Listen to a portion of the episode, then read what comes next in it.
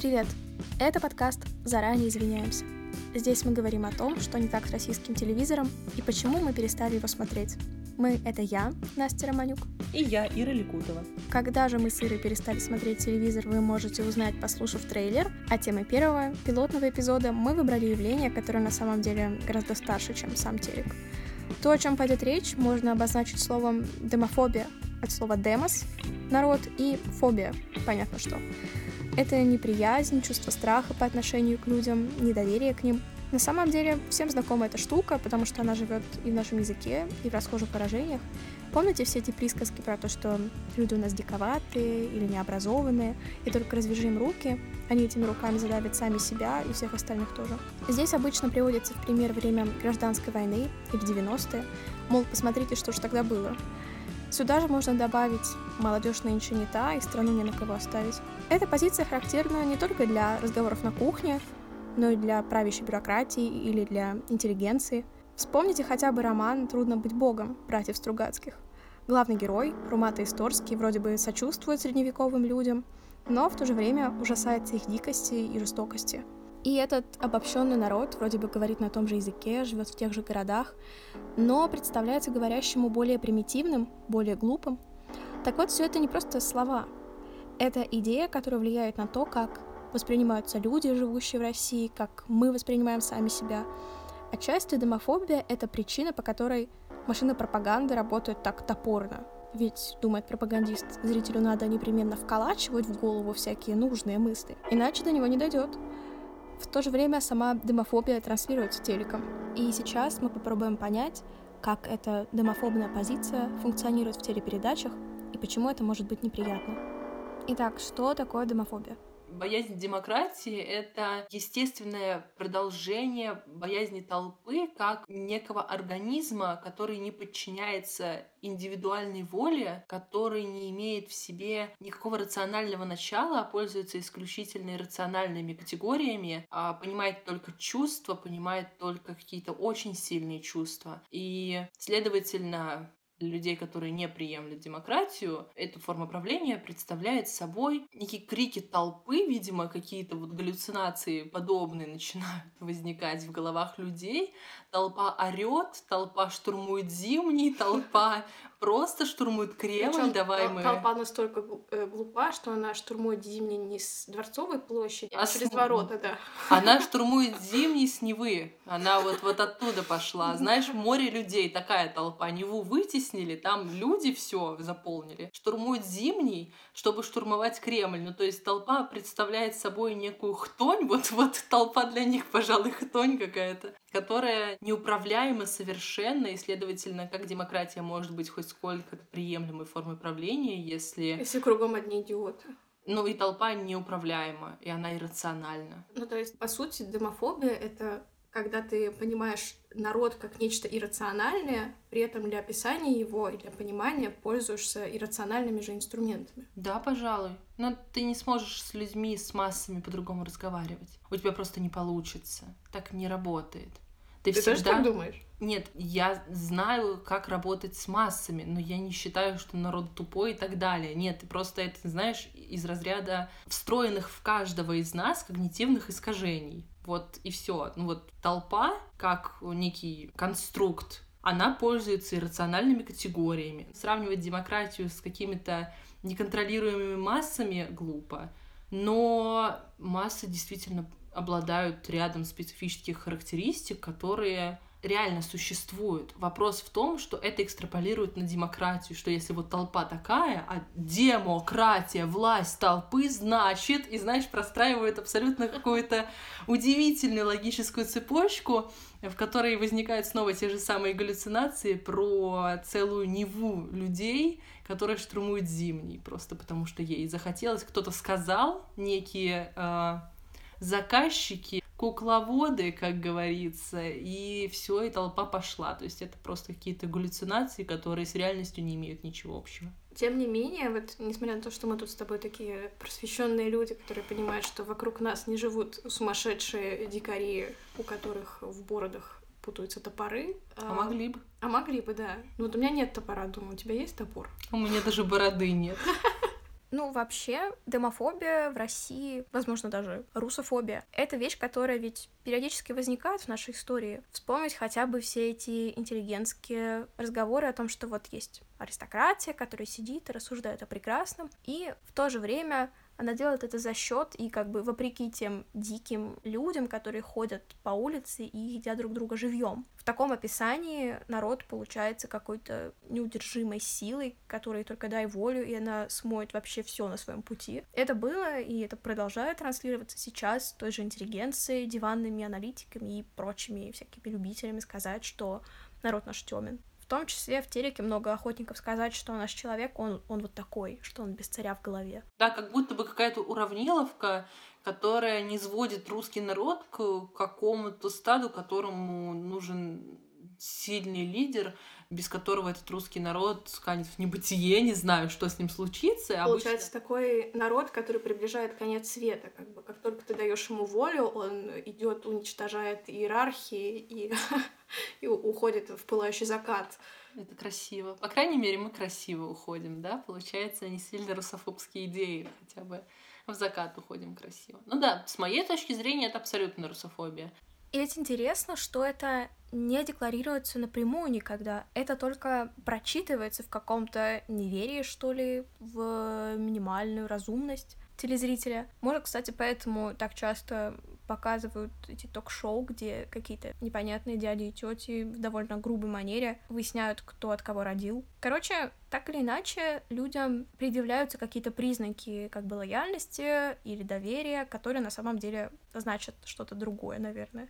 Например, когда проходят выборы, то практически в прямом эфире показывают подсчет голосов. Но вообще у россиян устоялось мнение, что, ну да, там все правильно посчитают и без нас, и у нас довольно низкий уровень доверия к этой процедуре. Соответственно, вообще непонятно, а для кого это все показывают. И мне кажется, примеров такой двойственности можно найти еще много. Шоу Трумана, помнишь вот да. этот фильм, когда человек вдруг просыпается и понимает, что все, что было вокруг, это иллюзия. Вот я чувствую себя примерно так. Мне кажется, вот с точки зрения телевидения, это прям то, что очень сильно транслируется, да, как будто бы это скрепы наши, которые, которых нужно держаться, как будто бы никто не хочет как-то оспаривать и рефлексировать на тему, а может быть мы что-нибудь изменим, а может быть нам на что-то нужно посмотреть по-другому, а может быть, те проблемы, которые возникают, можно решать другими путями. Вот раньше еще, сейчас уже, кстати, не очень, но вот раньше был популярен такой телевизионный троп, что правительство — это единственный европеец в России. То есть это тот человек в костюме, который не дает кровожадному, страшному народу разрушить мироустройство, а народ вообще-то очень бы этого хотел. Ты можешь согласиться с этим утверждением? Знаешь, для меня правительство представляется не единственным европейцем в России, а единственным советским в России России, знаешь, вот оплотом советского в России. Ну, демографически так и есть. Да, и вот по взглядам точно так и есть. И я не считаю, что это есть хорошо. Мне кажется, а, единственные европейцы в России это ученые. Это люди академические, академического склада ума и из академической среды. Мне кажется, вот там сила. Мне кажется, сила в науке. Но это же та самая интеллигенция, которая иногда боится людей. Мы видели это, например, после того соцопроса, который был года два назад, где людей спрашивали, одобряют ли они сталинские репрессии, и были получены такие результаты, из-за которых в общем-то, поднялся вой, и что вот, мол, как люди одичали, они забыли эту трагедию. Правда, потом выяснилось, что там вопрос был сформулирован таким образом, что у респондента не было выбора особо. Что-то типа, те потери, которые страна понесла в результате репрессий, они были допустимы, если потом мы одержали победу над Германией. Когда одно ставится в вопросе в зависимости от другого, вот что ты ответишь? Вот опять же, это мнение о том, что народ в целом агрессивен. Но, глядя на комментарии под э, передачами Соловьева на YouTube, в общем-то, да, это, наверное, самая токсичная аудитория, которую можно себе представить. Они желают смерти вообще всем. Не читаю Вау. Хорошо, не буду. Спасибо за предупреждение. Хватает того, что я смотрю выпуски раз. У меня вел занятие в бакалавриате Александр Анатольевич Погребняк, который говорил, что иногда можно включить передачу Соловьева, потому что там можно зарядиться особого рода демонической энергией. Это темный зал, когда зрителей не видно, они утоплены в темноте посреди такой, как Сатана. Получается так? Ну, не сатана, но какой-то жрец, который выходит и начинает что-то рассказывать, и ты смотришь на это и думаешь, да, и выключаешь.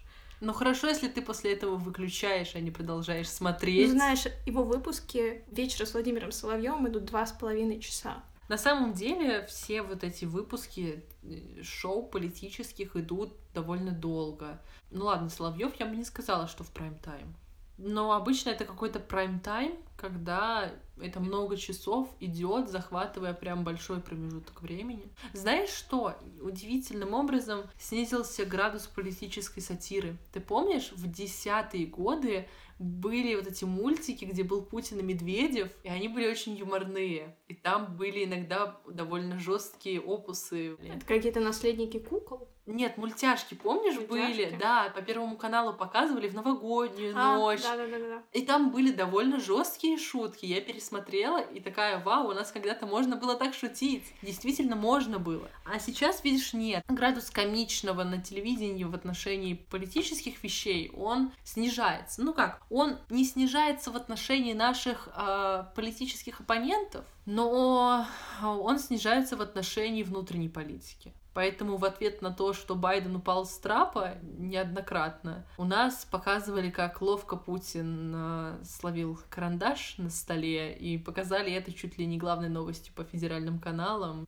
Это противопоставление кажется смешным, но по телевидению это звучит как «Вы только посмотрите, как Владимир Путин вышел из положения». Мне нравится, как ты хватаешься просто за переносицу, пытаешься пережить то, что я только что сказала. Я понимаю, что это тяжело, держись, пожалуйста. Образ сильной руки, который даже вот в таких формах создается в телевизоре, призван на нас как-то воздействовать. Образ такого тотального, целого, всепроникающего, образ какой-то схваченности воздействует даже на тех, кто считает, что не подвержен какому-то излучению телевизионному. Мне кажется, это влияет на политические процессы. Например, на те же выборы. Вот этот образ монументальности, нерушимости, который транслируется телеком и перекидывается на все СМИ в интернете тоже, он порождает ощущение, что, в общем-то, все уже заранее предрешено, и даже если ты пойдешь на избирательный участок и проголосуешь как-то по-другому, это, в принципе, ни на что не повлияет. С другой стороны, тот же самый телевизионный образ мобилизует целевую аудиторию телека. Да, это исключительно стратегический ход, который рассчитывается очень легко и который понять очень легко. Абсентеизм абсолютно точно нужен. Среди молодежи точно. В ней теплится вот эта жажда изменений жажда мир менять. Мне кажется, это просто какая-то универсальная категория молодежи. И логично сделать так, чтобы молодежь просто не пришла и не высказала свою позицию, которая по определению может быть неудобной, скорее всего, будет неудобной. Окей, okay. если какая-то категория людей не пользуется этим инструментом, не пользуется выборами, она иногда выходит на разные несанкционированные мероприятия. И тут тоже происходит интересная вещь, поскольку в новостной повестке государственных СМИ эта часть народной активности не освещается. Ну, по крайней мере, да, до недавнего времени не освещалась. И не очень понятно, с чем это избегание вообще связано. Ну, почему? Потому что это считывается как проявление какой-то дикости, какого-то бессмысленного процесса. Ну, если так, то получается, что это видится как какая-то дикая часть страны, какие-то опившиеся Кока-Колой дикари, которые вот-вот развалят страну. Но это тоже демофобия тогда. Надеюсь, кола ванильная. Просто это единственное мое пожелание, честно говоря. Да, но смотри, в чем дело. Дело-то все в том, что в январе это сильно изменилось. Это сильно изменилось, когда январские протесты начали показывать. Конечно, с очень извращенной стороны, когда, по-моему, Россия или НТВ, ну, в общем, какой-то из наших трех э, федеральных каналов показывал сюжет, как полицейский раздает протестующим маски и печеньки, и говорит, что, мол, вот ни в одной стране мира, нигде, ни в какой Европе полицейские не раздают протестующим печеньки и маски. Вот была такая риторика, но о протестах заговорили, и это было довольно видимое изменение политики редакционной на федеральных каналах впервые протесты вошли в повестку. Это такая штука, которая похожа на то, что философ Татьяна Вальзер называет аудиальной демократией. Это работает в коммуникации между людьми. Вот если ты не хочешь слушать говорящего, то это ведет к неравенству. И наоборот, если ты готов слушать, то это ведет к такой расширенно понимаемой демократизации. Мне все-таки видится, что мы к этому придем. Я не отношусь к тому типу людей, которые смотрят на происходящее и думают, что все будет плохо, мы все умрем. Потенциально, учитывая наш возраст, умрем мы не слишком скоро. Если не будет каких-то непредвиденных обстоятельств, э, трамвая, масла, Аннушки и прочих. Все-таки мне кажется, что ситуация изменится именно благодаря тому, что умирает телевизор и возникает интернет, как средство, где можно найти информацию из разных уголков вообще планеты, из разных каналов. Ты можешь ее действительно сравнить, ты можешь посмотреть, кто что пишет, ты можешь найти первоисточник, а не нарезанную в телеке версию, например. Да. Я все еще считаю, что телек мог бы не умирать. Я не думаю, что телек умрет. Я думаю, что он будет и дальше существовать. Вопрос в форматах. Как развлекательный вообще формат, это идеально. А учитывая количество переработок, которые у людей сейчас есть, есть, усталость общую от жизни, от темпа, от всего. Вот этот развлекательный формат и нужен. Но в том, что он будет, я не сомневаюсь. Это как попытки сказать, что умрут библиотеки и газеты, но они же не умирают. И мне кажется, с телевизором та же самая история. Но и сейчас телевизор — это медиа, которое тебя развлекает. Та же хтонь про западных врагов и скоро конец света в политических передачах — это ведь спектакль для телезрителя. Смотри, когда мы разделяем на мы и они, это консолидирует общественность. Точно так же, как консолидирует общее прошлое. Это некое формирование гражданской идентичности. Ничто так не сплочает, как общий враг. И когда у россиян есть общий враг, Обама, на которого можно повесить загаженные подъезды, оно объединяет. Так Трамп или... в подъезд. Нет, это был Обама. Обама, а потом Трамп. А потом Трамп. Еще знаешь, мне кажется, что у телека есть такая функция запугивания, имитация тоталитарного. Конечно, любая загубленная жизнь и карьера, которая заканчивается тюрьмой, это трагедия, но если брать то, как с такими событиями обращается телек, то, в общем-то, видно, что он педалирует этот образ репрессивности. Речь не только ведь об оппозиционерах и независимых журналистах, даже всяких чиновников мэров, губернаторов, когда их арестовывают и судят, награждают таким количеством эфирного времени, чтобы как бы максимально предъявить всем в назидание, как тела казненных раньше оставляли висеть на площадях. То есть телек вырабатывает вот этот отрицательный капитал, и в то же время нам постоянно продают то, что что-то не случилось. Это выражается в освещении не только внутренних, но и внешних дел. Например, вот недавняя ситуация со стягиванием российских войск к украинской границе, когда по телеку нагнетали, что вполне возможен какой-то конфликт, и из-за этого был довольно ощутимый градус напряжения. Можно было ожидать чего угодно, и этого не произошло.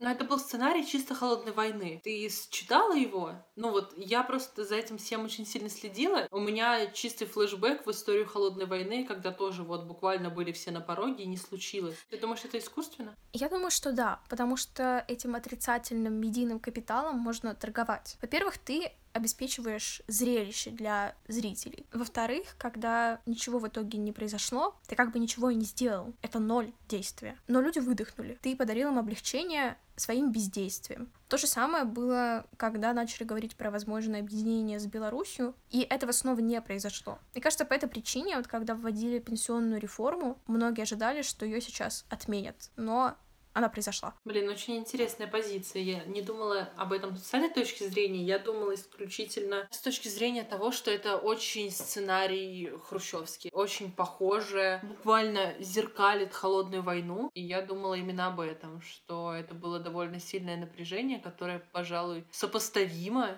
Я на это смотрела как на какой-то такой элемент, говоря штампами хрупкого мира, который может закончиться. Но вот эта торговля тем, что нет войны, она у нас есть. Это абсолютно точно. Знаешь, что самое интересное? Мы выстраиваем какие-то теории, мы строим то, что, ну, мне кажется, здоровые люди не выстраивали бы, а сказали какой-то бред. А мы уже не разделяем, что бред, что нет. Как будто бы вот эти новости панорамы ты читаешь их и думаешь, что это реально могло бы произойти. Мне кажется, что это то, как телевизор учит нас мыслить иррационально, учит осмыслять действительность какими-то фантастическими категориями, где события лишены причинно-следственной связи вообще. А потом еще удивляются, почему люди боятся ставить прививки и говорят про какое-то чипирование и шапочки из фольги. Вот точно так же доля иррационального содержится в том, как по телеку освещаются разные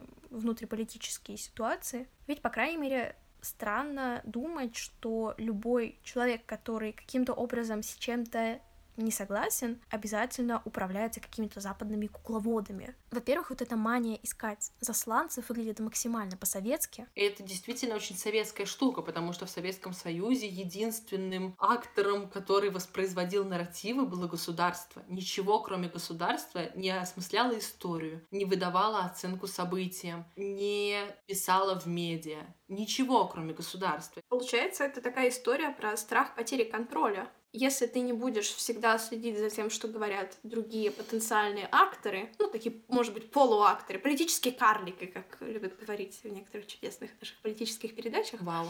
Да. Ты боишься потерять контроль над этим медийным полем, над полем публичного говорения. Знаешь, есть такая теория, что потеря контроля — это вообще самое страшное. Это как, знаешь, почему страшно летать в самолетах? Вроде как все знают, что это безопасно и что гораздо больше шансов погибнуть где-нибудь на обычной дороге. И при этом, когда мы в машине, мы на земле, мы держим руль, и нам кажется, что в любой момент, в любой ситуации мы сумеем вырулить, и все будет хорошо. Есть вот эта иллюзия контроля. А в самолете ты сидишь в воздухе, непонятно, как эта штука работает. Еще и руль у тебя не в руках, а у какого-то Знаешь, что человека. мне подумалось? Мне подумалось, что страх потери контроля в основе своей имеет страх смерти. Страх смерти. Да, ну то есть любая политическая система боится умереть, любая власть боится кануть в небытие. И это же очень сильно заметно по риторике, как у нас пытаются внести в историю то, что у нас сейчас происходит. Насколько важно то, как оценивается это, насколько важно то, как об этом напишут.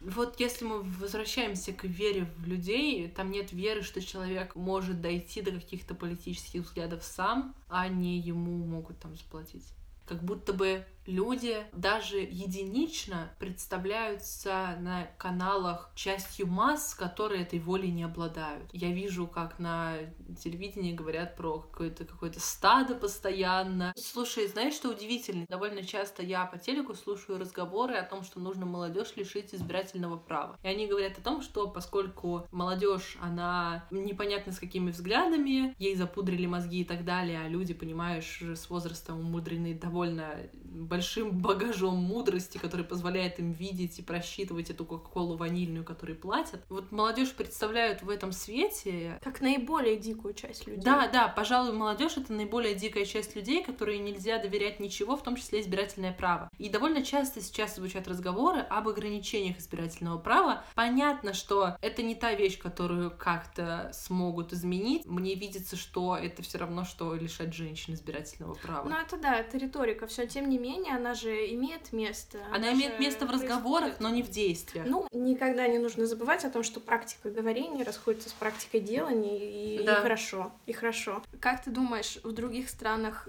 такое же количество политического контента по телевизору? Хм, тут надо, конечно, смотреть. Вопрос не в количестве, вопрос в количестве мнений. Потому что мне кажется, что политического контента много везде, потому что все что угодно это политика. Политические шутки есть везде, политическое какое-то обозрение, новости есть везде. Вопрос в количестве мнений, а не в количестве политических новостей. Все-таки, если двух с половиной часовые передачи по вечерам плюс двухчасовые передачи днем, в обед, с утра и вечером идут, значит, их, наверное, хоть кто-то смотрит. По крайней мере, на YouTube просмотров довольно много. Да, согласна. Сомневаюсь, что все делают это с исследовательскими целями, как мы, скорее всего, люди просто получают некоторое удовольствие, удовлетворение от того, что они это эмоцию. делают. Эмоцию. Они получают эмоцию. Они приходят уставшие, да, им эти дают штуки, эмоцию. Эти штуки очень эмоциональные. Вот в этом как бы и фишка. Люди хотят говорить о политике, люди хотят слушать о политике, но на телеке этот политический разговор, дискуссия подменяется вопросами внешней политики,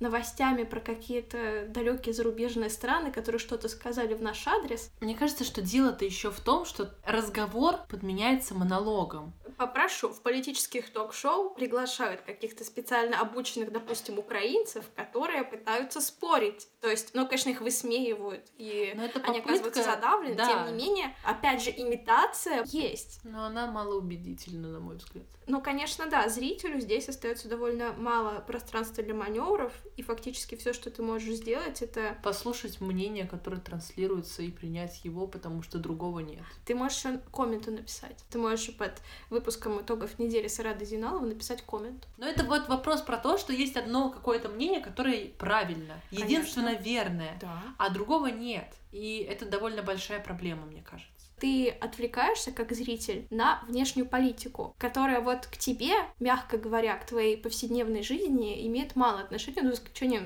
э, того, что у нас самосанкции, да, из-за которых цены на продукты растут. Э, Ой, ничего не говори. И вот эта неудовлетворенность реализуется в какой-то эрзац политики. Как говорил вождь мирового пролетариата, Ой, да, идея, захватывая массы, становится материальной силой. То есть мы, как общество, обсуждая что-то, да, сидя дома, не ходя с вилами, там ник- никого тыкать, никаких э, значит, а жаль. помещиков, нет, я, я против. Не в смысле посадить Взбодрить. на вил, да, а Взбодрить Да, кого-нибудь да, а в смысле вил. как-то растормошить. Если мы будем что-то проговаривать, мы сможем сформировать некоторые мнения, которые начнут как-то влиять на нашу жизнь. Это вот видно, например, даже в экологическом ракурсе. Кто бы мог подумать, что станет, в общем-то, довольно очевидным, что производить такое гигантское количество мусора не очень хорошо. Конечно, от этого люди не побегут сразу же его сортировать, но, по крайней мере, само ощущение, что да, как-то не классно иметь в областных городах гигантские мусорные полигоны, что вот это как-то не очень, С да? Камчаткой ситуация это доказала еще и с э, опасными отходами, все эти полигоны, да. Да, то есть за счет дискуссии мы смогли сформировать вот это мнение, которое теперь влияет на нашу жизнь, потому что какие-то меры, об их качестве мы сейчас не будем говорить, Да. но какие-то меры принимаются. Согласна.